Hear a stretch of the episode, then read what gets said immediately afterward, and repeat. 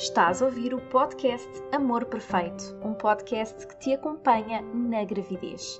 Eu sou Paula Castro, formada em medicina chinesa e especialista em fertilidade, e ajudo mulheres a realizarem o sonho da maternidade. Aqui neste podcast, todas as semanas trago-te temas sobre a gravidez, sobre o desenvolvimento do teu bebê e sobre tu mesma, para que esta gravidez seja a viagem da tua vida. Hoje vamos falar sobre programação epigenética da gravidez e os cuidados de alimentação que deves ter em atenção. Há um médico inglês que eu sigo que se chama David Barker e que ele tem uma frase que faz aqui uma síntese da ideia que eu quero passar para ti. O propósito de uma gestação é alcançar o seu papel fundamental de um parto bem-sucedido e não complicado, em conjunto com um ambiente intrauterino adequado para o desenvolvimento do feto. Eu acho que esta frase sintetiza todas as ideias-chave. Neste momento, durante o processo de gravidez, consegues modelar não só o parto, mas também a vida adulta do teu bebê. E eu vou-te explicar como falando no conceito de programação epigenética. Provavelmente nunca ouviste falar sobre isto, porque é algo mais ou menos recente para a ciência, começou a ser estudado nos anos 90 e resume um conjunto de mecanismos que levam a mudanças permanentes na fisiologia, no metabolismo do indivíduo e que começa logo na gravidez.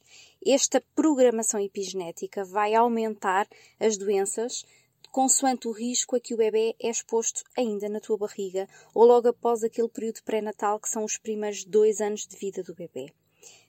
Portanto, esta programação vai ser ditada pela genética dos pais, portanto, por aquilo que tu transmites e o pai transmite também, pelo ambiente intrauterino, como se desenvolve a gravidez, como tu estavas antes da gravidez e durante, pela alimentação que tens durante estes nove meses e pela função placentária, que é algo que eu também vou desenvolver num episódio mais para a frente, que é muito importante e que é um conceito ainda um pouco desconhecido aqui em Portugal sobre uma boa placentação. O que é que acontece? A placenta saudável ela vai ajudar não só a, a mãe a que consiga estar bem nutrida e leva essa nutrição para o bebê e vai lhe dar um bom ambiente uterino. E isto vai ditar todas as doenças, quer acredites, quer não. Todas as doenças que o bebê vai poder desenvolver mais para a frente no futuro. E especialmente num caso de infertilidade, quando se recorre a ICSIS ou a FIVs, é como se esta gestação tivesse sido imposta naquele determinado timing ao organismo materno. Que, repara, até à data, uma mulher quando vai, uma mulher um casal, quando vão para uma fertilidade assistida, é porque aqueles corpos não estavam preparados naquele momento para fazer uma gravidez. Então, o que nós fazemos é forçar isso. Agora, até que ponto é que o corpo consegue corresponder da melhor forma a todo esse processo que se vai desenrolar dali para a frente. E quando ainda por cima a placentação é feita de uma forma insuficiente, quando o blastocisto não, não forma uma boa placentação logo de início, então aqui podemos vir a ter margem para a gravidez não se processar da, da maneira mais saudável. E vamos ver então como é que nós conseguimos, seja numa gravidez normal, seja numa gravidez de reprodução assistida, prevenir estas pequenas coisas. Uma das formas de nós prevenirmos todos os erros que vão acontecendo, seja por stress oxidativo, seja por má nutrição, seja por toxicidades, nós conseguimos fazer isto cuidando da mãe, da grávida. E uma das formas que eu tenho de fazer isto é modelar o peso que a grávida ganha durante a gravidez e o ritmo a que ela ganha o peso. Isto porque, na Segunda Guerra Mundial, começou-se a perceber que bebés com pouco peso são tendencialmente adultos com excesso de peso e com muito mais tendência a doenças crónicas, e não é isto que nós queremos para o nosso bebê, pois não? O que é que acontecia? As grávidas estavam desnutridas e sofriam muito stress por causa do contexto social da altura. E os bebés nasciam, apesar de ter baixo peso, tinham muita gordura corporal para uma questão de sobrevivência. Estes mesmos bebés tornaram-se adultos com mais risco, mais propensão para diabetes, obesidade e as doenças cardiovasculares. Então, associou-se que o excesso de peso da mãe grávida aumenta o risco de obesidade na infância e no estado adulto do bebê. E principalmente, quanto mais precoce for esse excesso de peso, imaginemos uma grávida que ganha logo demasiado peso no início, no primeiro trimestre, aumenta drasticamente o risco de obesidade do bebê e a inflamação depois na idade adulta e a inflexibilidade do metabolismo do bebê para perder peso mais tarde. Como é que se perde peso? São processos fisiológicos no organismo que se chama, por exemplo, a lipólise e a termogênese, que é a capacidade de nós perdermos peso e a facilidade com que conseguimos perder peso. Então, estes bebés com estas questões, quando a mãe já tem excesso de peso, tem muito mais dificuldade em fazer isto. Então parece um, um ciclo vicioso. Não conseguimos sair aqui das gerações obesas. Quando se inicia a gravidez com excesso de peso, atenção, seja da mãe, seja do pai, viu-se também que o bebê tem a chamada resistência à insulina, que se calhar mais tarde podemos especificar aqui um pouco o que é que é a resistência à insulina, mas é um, é, é um passo muito perto da obesidade e muito perto do diabetes. Quando são meninas e o pai e a mãe têm excesso de peso, é pior para as meninas. Quando são meninos, o excesso de peso da mãe é pior, portanto é muito mais significativo. Falando sobre as consequências logo dentro da barriga da mãe, o que é que acontece com o bebê? Ele vai ganhar mais resistência à insulina, com todos os problemas que já percebemos que estão associados, vai ter mais tecido adiposo, vai ter um fígado congestionado, tem uma, uma disfunção na produção das incretinas. Isto significa que próprio, a própria regulação do apetite do bebê já vai estar disfuncional, a termogênese, a capacidade de perder peso também, o próprio rim já vai funcionar de uma forma anormal, com muito mais propensão para problemas de tensão arterial. E nós, quando falamos destas coisas todas, parece que não estamos a falar de um bebê, parece que estamos a falar de um adulto, não é? Então é isto que, sem querer, sem sabermos, estamos a fazer ao nosso bebê. O que é que uma grávida deve aumentar de peso para que isto não aconteça? Quando a, a grávida já tem um peso normal, antes da gravidez, aquilo que se fala é um aumento entre 9 a 12 quilos. Se for uma grávida magra, que seja magra antes de engravidar, pode ir um pouco além, pode ir aos 15 quilos. Se for uma mãe que já tem mais peso do que seria desejável ou obesidade, estamos a falar de apenas ganhar mais 6 a 7 quilos durante os meses de gravidez.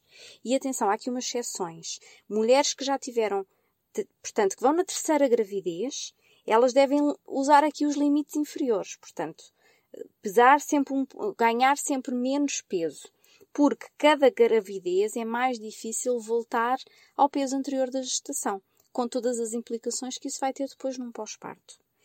Se a mãe cumprir esta tabela de peso, 15 dias depois do parto, ela só vai ter 1 a 2 quilos a mais. Além de que isto é muito bom para ela, vai ser bom para o bebê também, e este 1, 2 quilos a mais vão fazer toda a diferença no sucesso da amamentação. E para a saúde da grávida, que, que implicações é que isto tem?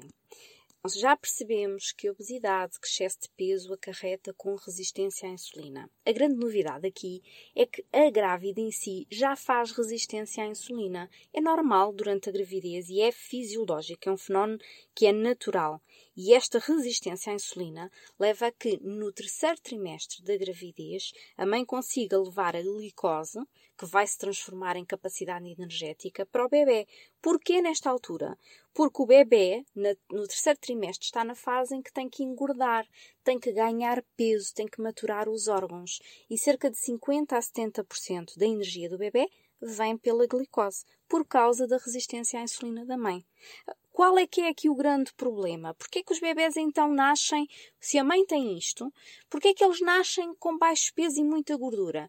Porque uma mãe que já vem com a resistência à insulina previamente, antes da gravidez, não vai fazer este processo corretamente. E o bebê, em vez de ganhar peso, vai ganhar gordura, depósitos de gordura e vai aumentar a diferenciação das células tronco do cordão umbilical. Veja só, para adipócitos, aquelas tais células que são tão preciosas do sistema imunitário e que nós até fazemos questão de gastar imenso dinheiro para fazer recolha, no fundo vamos estar a convertê-las em gordura, em adipócitos. E isto chama-se lipotoxicidade. Então, não te amedrontes, porque se for já uma questão, se já estiveres grávida com excesso de peso, fala comigo, envia-me um e-mail para mtc paulacastro.pt, porque nós conseguimos ainda durante a gravidez delinear um plano de ação e minimizar todos estes riscos para o teu bebê. Portanto, isso é possível. Entretanto, vou-te deixar dicas importantes para saberes como gerir a tua alimentação. Primeiro passo: escolhe alimentos da melhor qualidade possível, sazonais, locais e de preferência de origem biológica certificados. Isto porquê? Porque uma pesquisa não há muitos anos atrás descobriu 287 tóxicos no cordão umbilical, sendo que muitos destes estão associados a cancro, Alguns outros afetam o sistema neurológico, o cérebro, e outros promovem o desenvolvimento anormal do bebê. Então nós não conseguimos, a placenta não consegue fazer aqui uma triagem a tanto químico. Por isso, tudo aquilo que possas minimizar, tenta fazê-lo de uma forma proativa. Por outro lado, a ingestão de água. Uma enorme proporção do nosso corpo é, é composto por água, nós já sabemos isso, não é?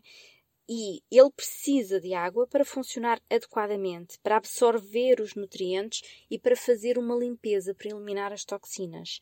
Durante a gravidez, o corpo precisa ainda de mais água do que o habitual. Porquê? Porque o bebê também vai precisar para ser formado. Alguns dos sistemas de suporte mais cruciais para o bebê envolvem uma quantidade muito significativa de água. Para começar, o volume de sangue, por exemplo, que fornece o oxigênio, aumenta em 50%. Depois temos o líquido amniótico que vai nutrir, que vai acolher o bebê e também é composto por água, não é? Principalmente por água. Então a ingestão adequada de líquidos é muito importante para a mãe e para o bebê ótima hidratação, uma dieta rica em fibras para reduzir a probabilidade, por exemplo, de uma obstipação e vir a evitar as desagradáveis hemorroidas que acontecem lá mais para o fim da gravidez. Dicas para te manteres hidratada. À noite, junto à cama, tem sempre um copo de água ali por perto. Anda sempre com uma garrafa de água na mala, na tua secretária quando estiveres a trabalhar. Sempre água por perto. Come sopa, come fruta, várias peças de fruta ao dia, tem muitos nutrientes vivos ativos e também vão te uh, ajudar a hidratar o organismo. Compra uma garrafa de água de meio litro, porque visualmente é mais suave, não é? Do que andarmos com uma garrafa enorme atrás e tenta recarregá-la duas a três vezes por dia e devagarinho ir aumentando a quantidade de água. E repara, ao início pode parecer muito, mas quando o teu corpo se aperceber da nutrição, da hidratação que a água dá, ele próprio vai começar a pedir. Portanto, não é assim tão difícil. Os hidratos de carbono. Estes alimentos, que muita gente foge deles, são cruciais para a nossa saúde. Nós não podemos viver sem hidratos de carbono. Quem retira hidratos de carbono vai ter uma depressão a curto e médio prazo. Ponto final. Não é discutível. Agora, temos que consumir hidratos de carbono de boa qualidade, de muito valor nutricional. E são os cereais integrais, por exemplo. Por que é que eles são tão importantes? Porque eles são a principal fonte de energia da nossa dieta. E quando eles são ingeridos, nós mastigamos, não é? Eles são partidos em pedaços muito menores e vão se tornar açúcar. Ou seja, glicose, aqui processada pelo nosso organismo. E essa glicose vai passar pela placenta e vai fornecer energia para o bebê que ele precisa, ainda mais no último trimestre, lembras-te?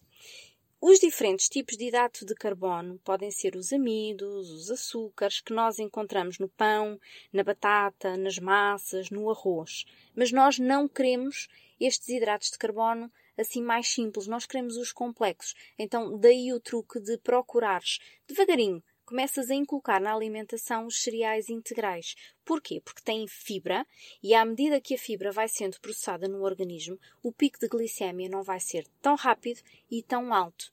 Então dura mais tempo a glicemia dentro do organismo e isso faz com que eles sejam metabolizados de uma forma complexa, que é exatamente isto que nós queremos foge sempre que possível do pão branco, do arroz branco, de tudo o que for comida que vem dentro de pacote, os bolos, as bolachinhas, as bolachas, as batatas, sempre que possível foge.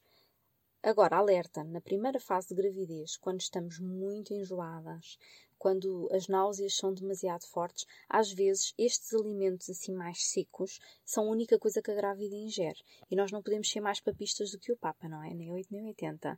Portanto, naquela fase em que nada entra, podem ser uma solução, mas não são a base da tua alimentação para o resto da gravidez aumenta o consumo das fibras, por exemplo, através dos legumes, das verduras, dos alimentos integrais também. A fibra é também um hidrato de carbono e ajuda a manter o sistema digestivo saudável e regulado. E é muito importante na gravidez. A fibra ajuda o fígado a funcionar bem também, sim, não é só o intestino, e o fígado é o responsável pela eliminação das hormonas quando elas estão em excesso. E na gravidez nós temos um balanço hormonal muito muito complicado. Ele tem que ser muito bem gerido e por isso as fibras ajudam a fazer este ponto de equilíbrio e ajudam também a saciar, a eliminar a fome, assim como a proteína. A proteína está presente nos produtos de origem animal, na carne, no peixe, nos lácteos, nos ovos e está também presente nas leguminosas. E agora vou-te ensinar um truque muito importante. Muitas das vezes as pessoas não gostam de comer leguminosas ou cereais porque ficam com dilatação abdominal, ficam inchadas. Então, um truque muito fácil é quando demolhares uh, esses alimentos, colocares uma folhinha da alga kombu na água da demolha. E depois a água é descartada, a alga também, e colocas novamente outra fitinha da alga na panela de pressão quando fores cozer os teus cereais integrais. E chegamos ao fim de mais um episódio do Amor Perfeito, o podcast que te acompanha na gravidez. Já sabes que podes deixar mensagens dos temas nos comentários. Tudo aquilo que te preocupa ou que gostavas de saber, eu trago para ti. E nós temos encontro marcado para a próxima quinta-feira.